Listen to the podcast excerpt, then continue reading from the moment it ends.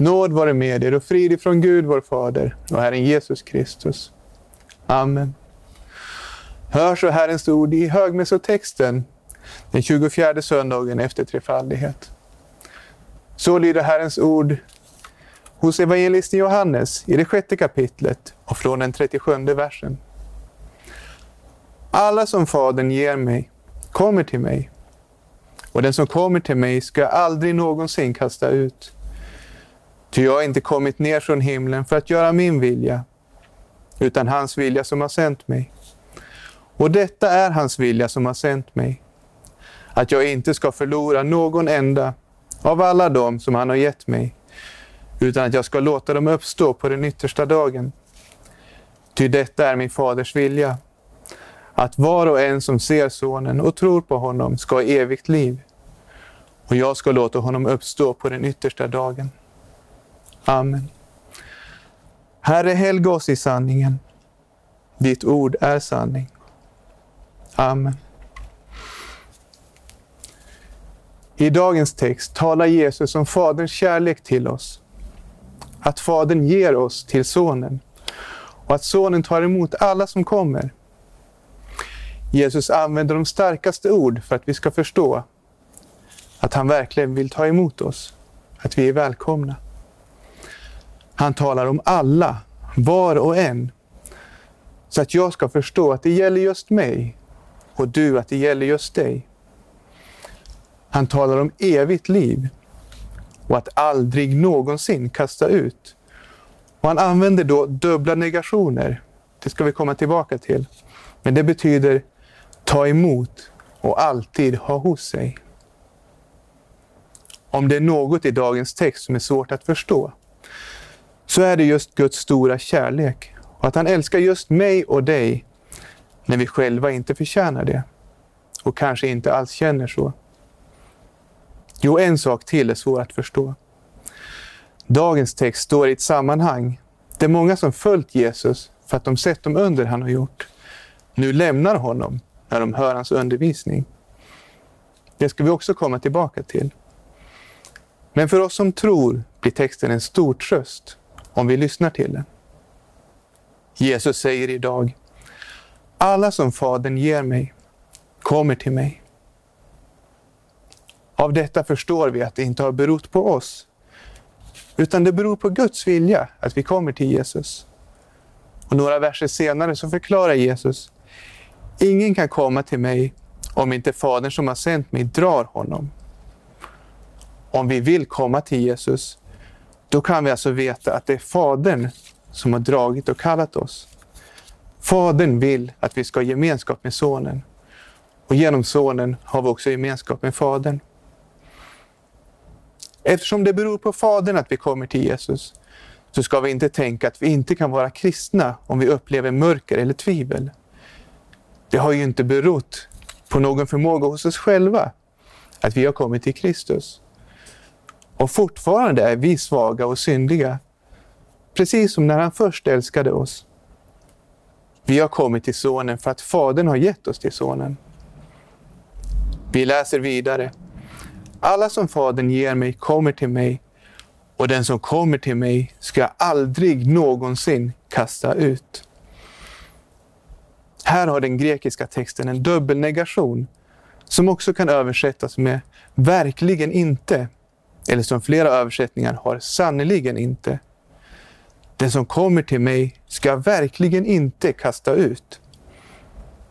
När folkbibeln översätter aldrig någonsin så passar det bra i sammanhanget. Jesus talar ju strax senare om att Faders vilja är att jag inte ska förlora någon enda av alla dem han har gett mig, utan att jag ska låta dem uppstå på den yttersta dagen. Och vidare att den som tror på honom ska ha evigt liv och jag ska låta honom uppstå på den yttersta dagen. Vi ska vara med Gud hos Kristus för alltid, så att också när vi har dött så kommer vi att uppstå igen. Vi ska vara med Gud hos Kristus för evigt. Den som kommer till mig ska jag aldrig någonsin kasta ut. Fjällstedt skriver om den här versen. Detta är talat på skriftens vis vilken när den sålunda nekar, just på det allra kraftigaste jakar. När Jesus därför säger ”Honom ska jag icke kasta ut”, så är det att förstå som om han sade ”Honom emottager jag med glädje”. Vi kan ju annars vara rädda för att Jesus inte ska vilja ta emot oss. Vi kan tänka på liknelsen om kungasonens bröllop. Där står det, när kungen kom in för att se sina gäster lade han märke till en man som inte var klädd i bröllopskläder. Han sa till honom, min vän, hur har du kommit in utan bröllopskläder? Mannen teg. Då sa kungen till tjänarna, bind honom till händer och fötter och kasta ut honom i mörkret utanför. Kanske känns det som om Jesus kommer att göra samma sak med oss när han ser oss. Men vi läser idag, den som kommer till mig ska jag aldrig någonsin kasta ut. Och vi förstår då att mannen på bröllopet, han hade inte kommit till Kristus i skriftens mening. Han hade kommit i sina egna kläder med sin egen rättfärdighet och inte klätt sig i Kristi rättfärdighet. Med andra ord, han kom till Gud med sina egna goda gärningar. Istället för att tro på Kristi goda gärning i vårt ställe. Att vad Jesus har gjort, det räknas som om vi har gjort det. Att komma till Kristus, det är att tro på Kristus. Att lita på honom och det han har gjort. Att det gäller just mig. Jesus förklarar vad det betyder att komma till honom i verserna före dagens text. Jag är livets bröd. Den som kommer till mig ska aldrig hungra och den som tror på mig ska aldrig någonsin törsta. I dagens text är det många som har kommit till Jesus rent fysiskt. De stod framför Jesus, men många av dem trodde inte. Det är vi som tror som verkligen kommer till Jesus. Jesus fortsätter. Ty jag har inte kommit ner från himlen för att göra min vilja, utan hans vilja som har sänt mig. Jesus är inte som vi. Vi gör ofta vår egen vilja istället för Guds. Jakob skriver om hur det kan gå till bland oss. Mina bröder, ni kan inte tro på vår Herre Jesus Kristus, den förhärligade, och på samma gång göra skillnad på människor. Anta att det vid er sammankomst kommer in en man i vackra kläder och med guldring på fingret och samtidigt en fattig man i smutsiga kläder. Om ni då ser till den vackert klädde och säger Varsågod och sitt, här är en bra plats. Men till den fattige, du kan stå där. Eller sätt dig vid mina fötter. Har ni då inte kommit i strid med er själva och blivit domare som dömer partiskt? Så ska det förstås inte vara. Men det händer ändå att vi inte tar emot människor med samma glädje och välkomnande. Och vi kan också utsättas för en sådan behandling. Sådan är inte Jesus. Han tar emot alla som Fadern ger honom med öppna armar. Det visar han också när han kallade Petrus. Petrus hade svårt att tro att Jesus skulle vilja ha honom kvar hos sig när han väl lärde känna honom. Situationen var faktiskt liknande den som vi har i dagens text. I dagens text har Jesus gjort ett under så att han mättat 5000 män med fem bröd och två fiskar. Och folket följer efter Jesus för att få mer bröd. När, Petrus, när Jesus kallade Petrus gjorde han ett under med fisk. Petrus hade varit ute och fiskat hela natten men inte fått någon fisk. Och Jesus säger då åt honom och gå ut på djupt vatten och lägga ut näten för att få fisk. Och så läser vi. De gjorde så och fångade en så stor mängd fisk att näten höll på att gå sönder. Då vinkade de åt sina kamrater i den andra båten att komma och hjälpa dem. Och de kom och fyllde båda båtarna så att de var nära att sjunka. Det var ingen tvekan om att detta inte bara var en vanlig fångst, utan ett underverk. Fisk fångade man ju inte på djupen och inte på dagen. Men Petrus hade gjort som Jesus sagt. Nu såg han resultatet. När Simon Petrus såg det föll han ner för Jesus och sa Gå bort ifrån mig, Herre. Jag är en syndig människa. Men Jesus har inte kommit för att skicka iväg oss eller överge oss. Han vet att vi är syndare. Han svarar, frukta inte. Härefter ska du fånga människor. Man kan fråga sig varför folkmassan som lyssnade på Jesus i dagens text inte reagerade som Petrus.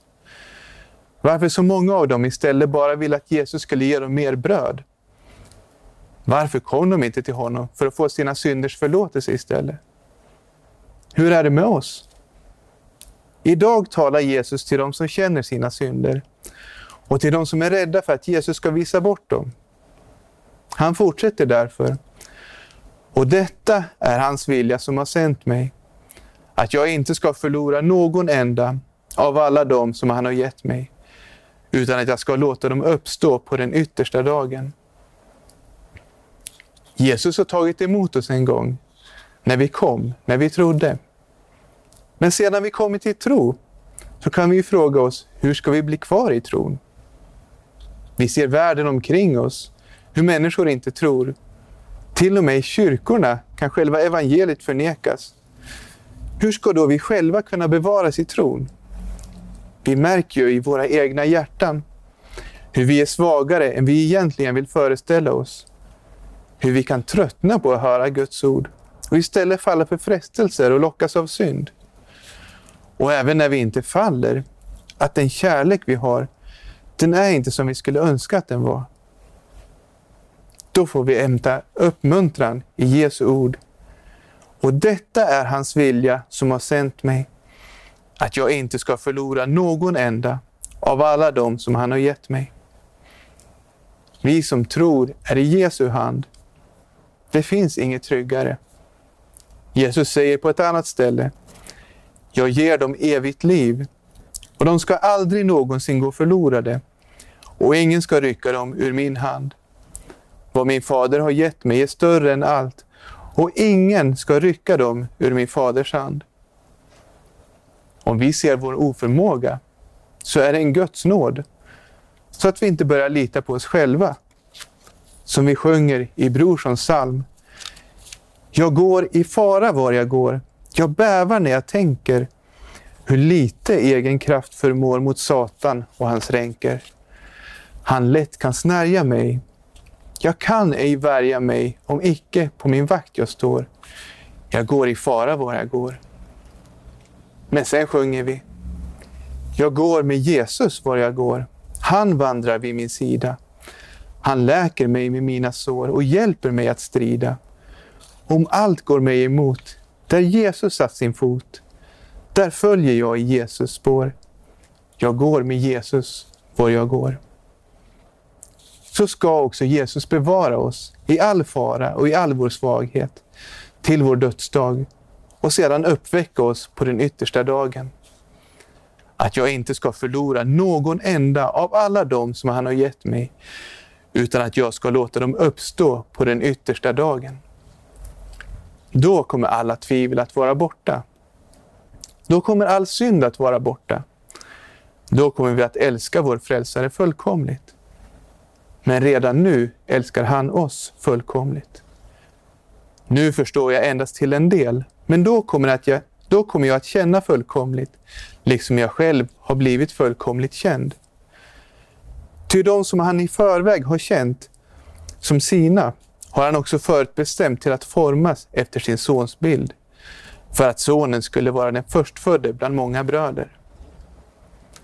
Hur kan Gud älska oss trots våra synder, trots att han känner oss fullkomligt?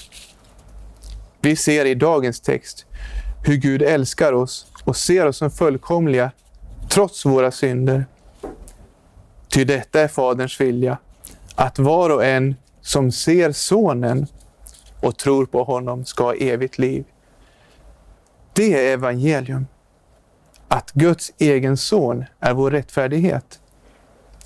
Paulus skriver att Gud utvalt det som var litet och oansenligt i världen för att ingen människa ska berömma sig inför Gud. Och så fortsätter han. Honom har ni att tacka för att ni är i Kristus Jesus, som Gud för oss har gjort till vishet rättfärdighet, helgelse och återlösning. För att det ska ske som står skrivet. Den som berömmer sig ska berömma sig av Herren. Och profeten Jeremia hade långt tidigare förutsagt om Messias. Och detta är det namn man ska ge honom. Herren, vår rättfärdighet. Jesus Kristus, som själv är Gud, Gud och människa i en person. Han är vår rättfärdighet. Därför får vi helt fritt komma inför Fadern. Vi får här också en fin bild av tron på Kristus. På ett annat ställe läser vi Alltså kommer tron av predikan och predikan i kraft av Kristi ord. Här läser vi om att se Sonen och tro på honom. Det handlar alltså om att Kristus förmedlas till oss. Paulus kombinerar det hela när han skriver till galaterna att de har fått Jesus Kristus framställd för era ögon som korsfäst. Och Jesus jämför sig själv med kopparormen, den som hängdes upp i öknen. Och om man såg på den så blev man botad och frisk från de giftiga ormbetten. Och liksom Mose upphöjde ormen i öknen, så måste Människosonen bli upphöjd. För att var och en som tror på honom ska ha evigt liv. Ty så älskade Gud världen, att han utgav sin enfödde son, för att den som tror på honom inte ska gå förlorad, utan ha evigt liv. Likadant läser vi här. Var och en som ser Sonen och tror på honom ska ha evigt liv så kommer ju också vår tro av att vi så att säga ser Sonen. Vi ser honom framför oss på korset. Och vi vet varför han blev korsfäst. För att bära dina och mina synder. Varenda en av dem. För att han älskar oss. När vi ser detta, då väcker Gud också tron i våra hjärtan. Och det är ju det som är meningen att var och en som ser Sonen och tror på honom ska ha evigt liv. Och jag ska låta honom uppstå på den yttersta dagen. Det är Guds vilja med oss. Vad mer finns att göra? Vi får lyssna och tro. Så gör Gud sitt verk i oss för att föra oss till sin son. Amen.